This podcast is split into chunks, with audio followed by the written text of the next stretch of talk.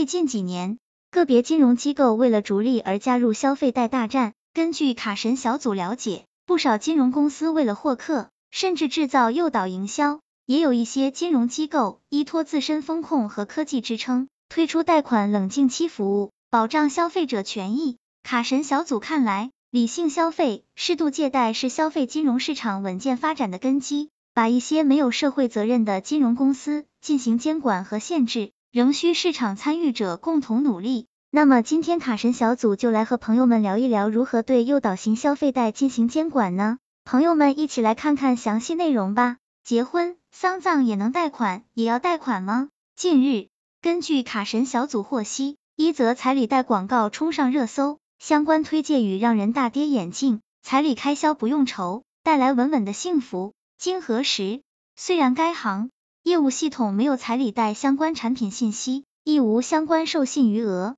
但未经产品合规审查等程序，即由内部员工私自发出，暴露出相关银行存在合规意识淡薄、内控管理不到位等问题。目前，联合调查组已责令银行对相关人员进行处理，并就此事产生的不良影响致歉，而涉事银行也已对直接责任人给予停职处理。对部门负责人给予记过处分。一场由银行内部员工私自引发的闹剧暂告收场，却再次折射出消费金融市场乱象。卡神小组调查员梳理发现，类似产品并非首次首次出现。从结婚贷到墓地贷、二胎贷，一些知名公司推出的各类推销广告，渲染暗示不消费、不借贷就不能等焦虑心态和铺张浪费的生活方式，借贷消费是满。足生活目的的万能解成为这些广告宣介的内核。卡神小组提醒朋友们，消费本是满足人们对美好生活的向往，给人们的生活提供更多优质选择。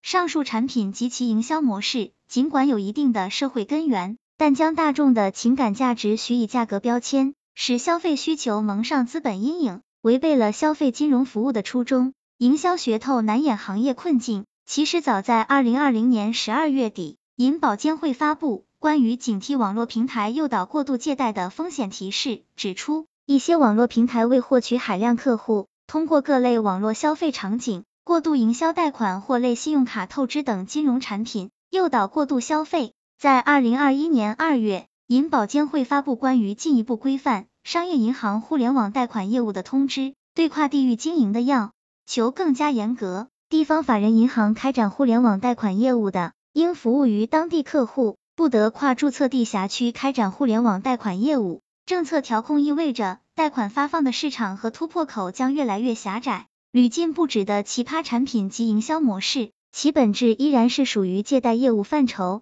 从业机构自身的风控和数据水平相对较弱，试图以营销噱头取胜，引发行业乱象。在二零二一年三月十七日，针对大学生互联网消费贷款乱象。有关部门联合公布通知，禁止小贷公司、非持牌机构向大学生放贷，不得针对大学生群体精准营销；银行业金融机构向大学生放贷，要实质性审核识别真实贷款用途等。从现阶段政策导向看，不以消费信贷作为刺激消费的手段思路日渐明晰，说明监管层已意识到假消费场景之名，行过度消费和过度借贷之时，对实体经济。金融风险和社会稳定带来的负面作用，应引起业界关注，构建消费和消费金融的良性循环，让消费贷款回归理性，是避免消费陷阱、确保消费金融长期健康发展的必然选择。二零二一年以来，一些消费金融公司也做出了大胆尝试。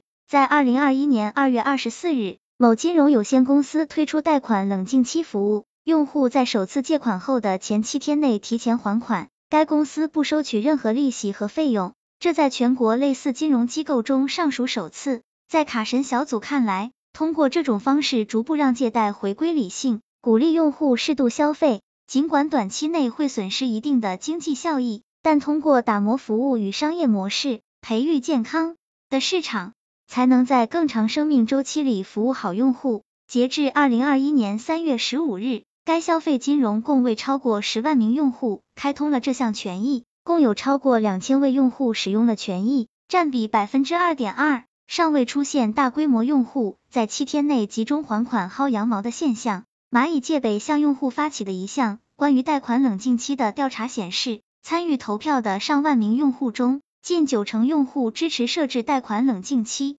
据卡神小组了解，蚂蚁借呗正在评估这类功能的可行性，希望进一步倡导理性借贷。卡神小组认为这些创新看起来简单，实则是对消费金融公司的技术体系、客户分析能力提出了更高要求。卡神小组总结，在最后，针对当前暴露的消费金融营销问题，卡神小组认为，只有相关部门加大排查，力促整改，并尽快制定金融营销导向规则，才能更好的引导市场走向一个良性发展循环。卡神小组认为，金融机构需加强社会责任意识，将社会的利益和企业的利益进行有效结合，为消费者提供更多优质合理的金融服务。如果金融机构过度的为了利益而无序竞争，那么最终带来的只能是一地鸡毛。朋友们说是不是？希望这个资料对朋友们有所帮助。